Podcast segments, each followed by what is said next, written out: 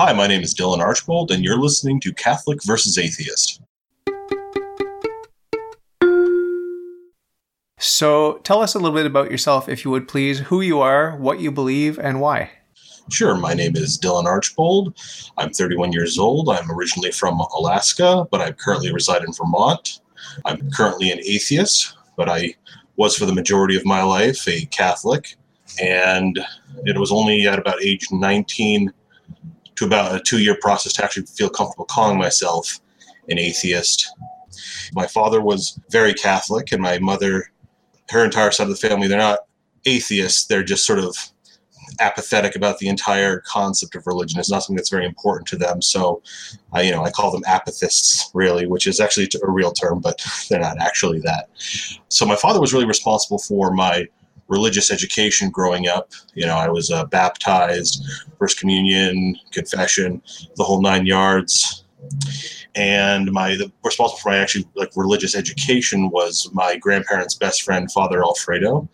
So for the majority of my life, it was just a fact that there was a God and that the one true church was the Catholic Church. These were facts that were unquestionable, but it wasn't until about age 14 that I found the sort of rote answers that I'd been raised with to be unsatisfying. So I really got into religious study on my own, and that's when I started reading from early church fathers, very prominent religious figures historically, and that really got me into a much more secure, much more fervent Catholic stance. For the next couple of years, I was very into having religious debates with people, really proclaiming my convictions, and it wasn't until, like I said, about age 19 that I ran into my first hurdle, as it were, because I was so positive, I was so sure in my epistemology that God was so obvious you might as well ask if I existed. But one thing I really enjoy is debate. So back in the day, I used to watch videos with prominent atheists that would argue with apologists like William Lane Craig or Frank Turek or John Lennox, and I always went into that just assuming that the atheists, who are of course unreasonable, were going to get trounced by the unassailable logic of the religious-minded. But I found almost every single time very disappointed in the apologists. Like, wow, that was actually that logical track doesn't really hold if I think about it, and these atheists are making some good points. And that sort of began my first seeds of doubt, and then I started really educating myself into the process of logic and the schools and the history of that, because I've always been a big fan of history, but there's only so much you can cover with your own private studies. And it took a couple years, as I said, but I eventually walked away realizing that the most base philosophical ideas, the epistemology, the presuppositions that people hold were not sound when it came to religion. And since I value truth more than comfort, I had to realize that at that point my reasons for still being faithful were mostly emotional, and as I said, I don't find any value in that. So I had to walk away and was no longer convinced that there actually was a or any gods. And that was after a very extensive religious re-education, if you will. I threw myself into reading the Bible again. I've read it cover to cover twice in my life, once as a theist and once as an atheist. And I read all sorts of, I read the Quran, I've read the Book of Mormon, I've read Dianetics, I've read part of the Vedas, haven't finished that. I don't claim to have read that very thoroughly. But yeah, so after a very intense study and studying the history of the churches and logic, systems and philosophy, I was just no longer convinced that there was any sound reason to be a theist, and that's why I am atheist. I'm no longer convinced that there is a singular or any God, or supernatural forces at all. What about your sort of coming out? Was it difficult telling your dad, or probably your mother wasn't so hard? But can you just talk about how you navigated that? Sure, it wasn't. I didn't make a big deal out about it. My parents are great, wonderful people. They're old hippies, so they're pretty chill about most things. I mean, like, my dad, despite being a turbo Catholic, as I call him, he's an old deadhead. He just, like, he wears a tie-dye shirt still and bandanas, and he looks like a Puerto Rican Frank Zappa. I mean, that's what he looks like. So actually, I mean, it wasn't something like I confronted and sat them down with. It was just, I no longer, you know, hung a cross above my bed. I no longer went to go pray. It basically, my behavior changed, and, you know, when it came up in casual conversation, I was like, yeah, I'm just an atheist. Because I don't enjoy drama in my life. I don't, you know, I have enough of it on without me adding to it. So it wasn't anything to write home about. In the TV movie of my life, this won't be a big dramatic scene for someone to chew the scenery. Who's the leading role played by? That's the question.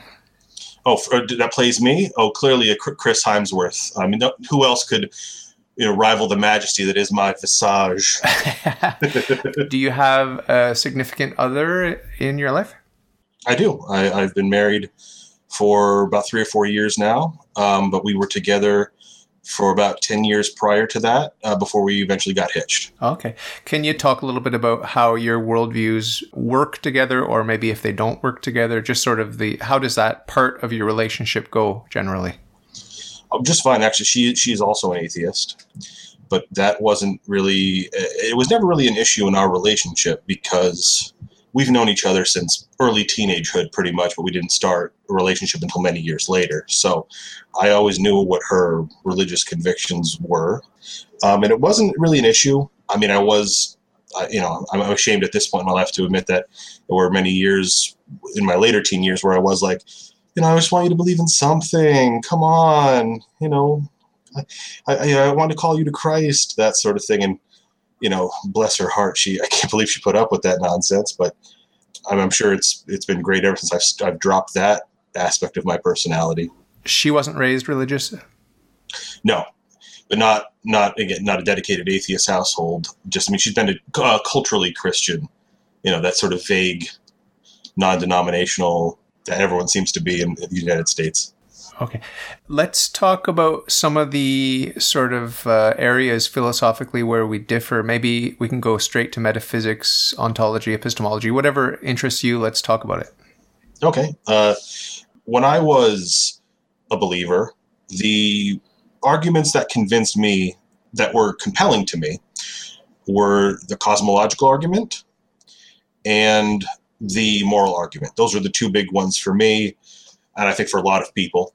But in my subsequent watching, as I said, of YouTube debates, I found that, honestly, a lot of the base level epistemological claims of not just Catholicism, but all of religion, are not based on any actual observable or verifiable phenomena. They just seem to be baseless assertions, and that's not me being confrontational or accusing anyone of anything. It's just what I've been able to discern. It just seems to be that here's the claim because, and there's nothing really to justify it. And I find that, you know, most people, and I would almost be willing to claim all people, live their lives through inference and induction from the base level of, once you get past hard solipsism, that's how we basically observe our surroundings and build models of our reality.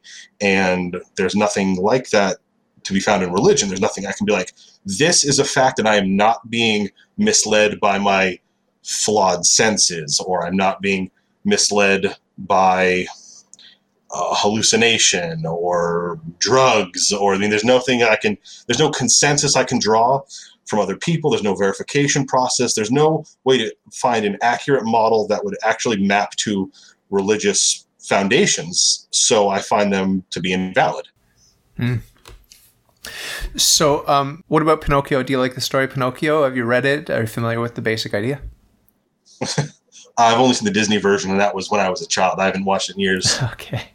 You know, the little wooden doll wants to be a real boy, and I think that if you found out that you were programmed to think, say, and do everything that you think, say, and do, you would want to be a real boy. You really would.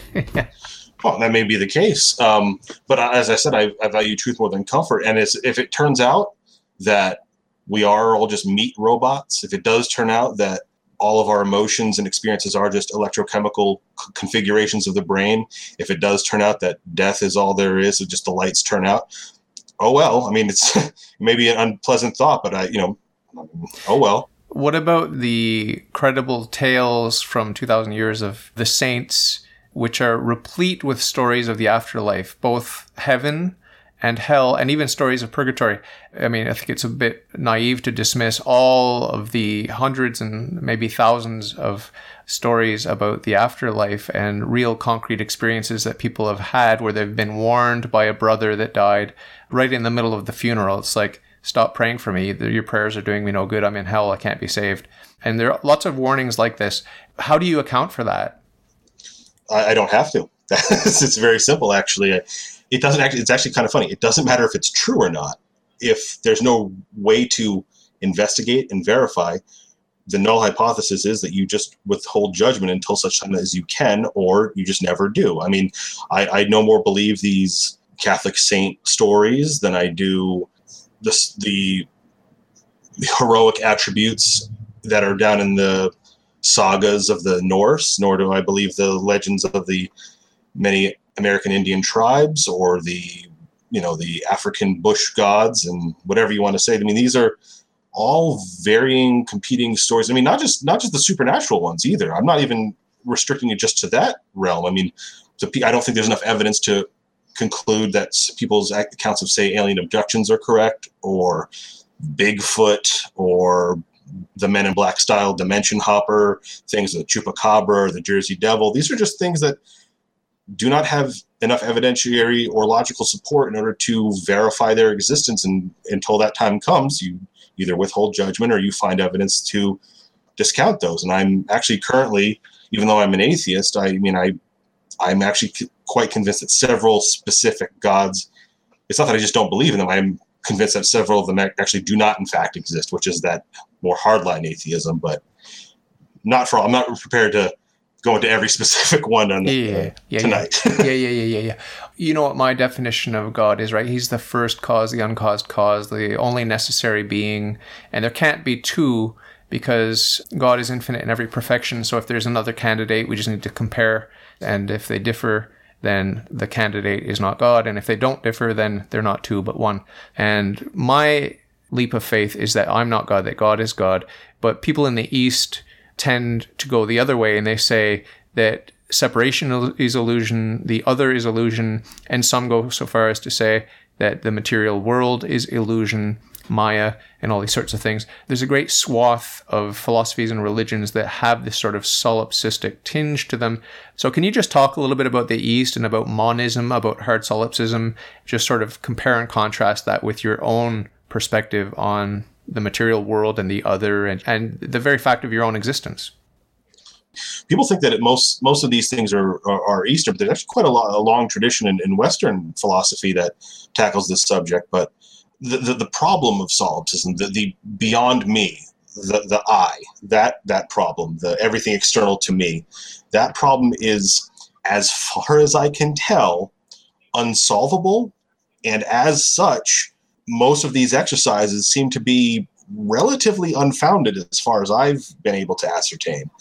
The often examples that people go to, the dream of Brahma, the matrix, all of that good stuff, the brain end of that, the piece of the God, the whole, what's that term? Kabbalah?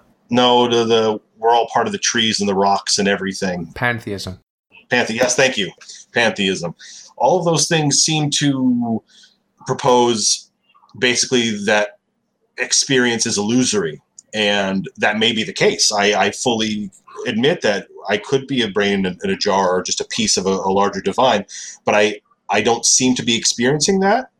And until someone shows me a way that out of my experience, as though I could not be and not take in the information that seems to be completely involuntary, I don't seem to have any way of controlling what my sort of my linear experiences and my sensory experiences and memory. I don't seem to have any way of controlling or getting out of this reality, if you want to put it that way. And until someone shows me a way to do so, or until someone shows me that the idea of an external outside reality or partial reality or whatever model you propose until someone shows me a way to do that, or even that there's an indication that such a thing is even real and not just an interesting thought experiment, it's ultimately philosophy. It seems to be sort of an interesting thought, but ultimately sort of meaningless. So the reason I brought up that sort of branch of philosophy and that whole category of worldviews, which I sort of classify as solipsism or pantheism or monism, whatever word you want to use. To me, it's all the same thing. There's only God. But to contrast with that is another possibility that God is God. There are mainline forms of Judaism, Christianity, and Islam, which are strictly speaking classically theist, meaning monotheistic. And can you talk just a little bit about what you think characterizes that particular collection of worldviews, which is typically referred to as monotheism? Right, aside from the fact that they're all worshiping the same God and from the same traditions? Yeah, just what's your impression? I just want to know what your impression is. Do these have a privileged place for you? They certainly have a privileged place for me. They are the first class. I have three classes of religion. The first class is monotheism, which has God and heaven and hell. My second class is those that only have God and heaven. And my third class is for people that believe that we're destined for complete annihilation. And there's absolutely no trace of anything ever having happened ever. That's what I classify as nihilism, and most atheists fall into that category. So I just want to explore this first class with you, the monotheistic class, where there's a heaven and a hell. Well, I've joked in the past, and I don't know if this is sort of the answer that you're looking for, but I can't force myself to believe it. I don't seem to have that ability. No, that's why I'm here. But if I had to choose a faith, I actually find a lot of the pagan faiths are actually rather interesting. I find some of their interesting ideas rather compelling. But yeah, if I had a choice, I guess I'd go it's sort of that direction. But I can't find them all equally. The supernatural in general, just rather unconvincing at this point in my life. When I talk to atheists about the afterlife, they just seem really reluctant to engage in a thought experiment about the pleasantness of heaven. I don't think I could be happy in a place like heaven, even as it's described, because there are activities that I enjoy that bring me intense joy and happiness that I'm going to feel looking at the Bible probably aren't going to be in heaven. And that just sucks. That's just unfortunate. So. No. Everything you enjoy here, there'll be something comparable or something way better in heaven. So like sex, drugs, rock and roll, whatever you like. It's all there. It's all the good stuff's in heaven, all the bad stuff's in hell. But this brings me to my next topic, which is sexuality, sexual morality, and what's taboo. What is still taboo for you, and why? Why are there any taboos whatsoever? Is it only to do with the possibility of having a deformed baby? Let me just start by saying, if you haven't tried sex, I'd give it a shot if I were you. Masturbation, close second. Group sex with anonymous partners, just tops. Oh boy, it's like, because it's just way better than all of that. So if you get the chance, I try it, as long as it's consensual. Honestly, I'm pretty, people would consider me very liberated in that regard. I'm pretty much whatever makes consenting adults happy, even things that personally squick me out, even things that I initially recoil at. I mean, hey man, if that's actually giving you pleasure and you're not really getting hurt, I mean, more power to you, you know. So yeah, you can do anything that you want. You can enjoy everything and anything as long as you're not sinning, meaning that you're not hurting yourself, you're not hurting others. But there is a thought experiment I'd like to try on you, if you don't mind. It has to do with the sort of sexual morality. Do you have any young people that you care about, like a niece, a nephew, a son of your own, a daughter of your own? I don't have any children, but yes, I do have young people in my life that I care about intensely. Three kids that are very young and two brothers and a sister, and we take care of them sometimes. So listen, these three cute little kids, I'm just going to ask you to picture a scenario where some really nasty people have a sexual fetish where they like to have dolls. They're not real humans, they're dolls, but they look exactly like these three cute kids that you love. And they have these dolls, they're so realistic, and they're animatronic, that means they can move around, and they're doing all sorts of gross stuff to them sexually and torturing them and killing them eventually, and they're filming it all and they're sharing it amongst their friends that are all into this. Do you think they've crossed a line, or is it all good because it's among consenting adults and no one's getting hurt? Yeah, pretty much. I mean, I just because I would be personally repulsed by it doesn't actually mean I think they're actually crossing any moral lines. I mean, and if it turned out that these were the caretakers and guardians and like the teachers and priests and everyone, that your three innocent children were constantly being around and that there were weekends away with these kids and with these creepy people, that wouldn't bother you? Hey, man, as long as they're keeping it to the robots. I mean, they find that, at least all the research that I've seen, actually the more pornography, the more prostitution, the more degrading and seedy sexual things in society. I mean, I've seen a ton of studies that say the more of that there is in a society, the actual lower the rates of sexual assault and pedophilia, or well, you know, sexual assault, pedophilia. And meaning, like in my eyes, even a pedophile, which society deems to be like the worst of the worst of the worst, is if they've never acted on that, if they've never hurt a child, they should, I mean, go nuts. They haven't actually done anything. I don't believe in punishing people before a crime. Oh, okay. I mean, obviously, as an adult with children that I care about, if they were very open about that, they're like, hey, I have these thoughts, and I'd always keep a wary eye on them, but I don't believe in punishing people before a crime. I don't believe in thought crime either. The thoughts are thoughts. And a lot of them are involuntary. People don't choose these things. So it would be hypocritical of me to punish someone else for having thoughts when I'm sure I've had thoughts that would disgust other people. I'm sure I've had thoughts that would rival your own. Even to this day, it's not like my conversion has cleansed my mind of all the evil thoughts that come into my mind. You know, I'm still a sick person. It just so happens that I've put my trust in the doctor and I've signed up for the surgery, right? But I want to talk a little bit about paganism and some of your fantasies about what this weekend would be like, this pagan weekend. Just paint me a little picture of what attracts you about paganism and what you think you might be able to get out of it if you were to get involved. Well, I actually find some of their moral systems to be truly intriguing. So, for instance, in monotheistic religions, it's sort of a divine command theory where the commandments come from on high. It's black and white. It's sort of a checklist. But in a lot of paganism, there's not that sort of system. In fact, I mean, like sort of I know it's not, they like to claim that's the case, but it actually isn't. The Wiccanism, that sort of everything comes back to you threefold. I find that interesting. It's almost related to karma in that regard. I find karma interesting, not the watered down American colloquial karma that people talk about, but the actual karmic system that the wages of your action change who you are as a fundamental person in the next life, which is similar to sin in that regard, except they just don't see it as a transgression. It's just sort of a fact. It's sort of an amoral fact. I find that interesting.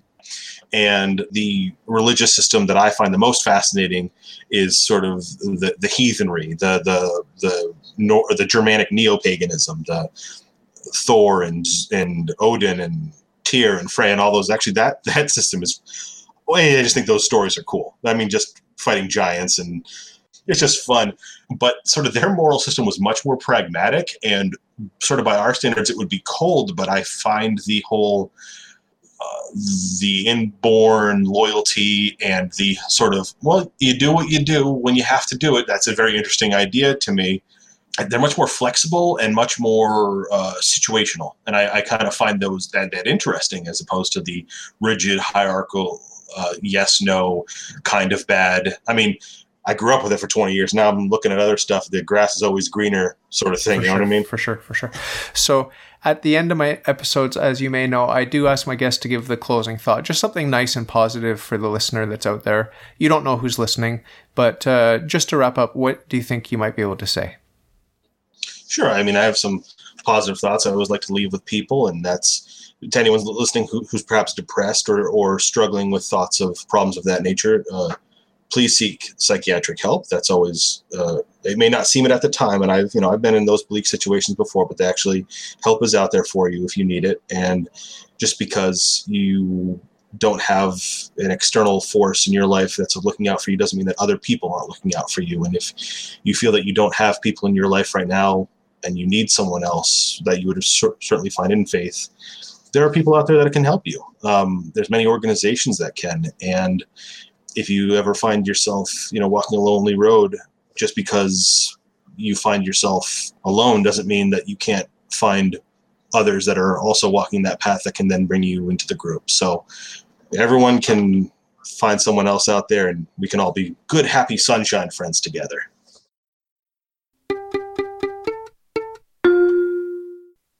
If you like your worldview, if you think it's swell, if you've got some questions, ask me and I'll tell. All you got to do is ask. All you got to do is ask.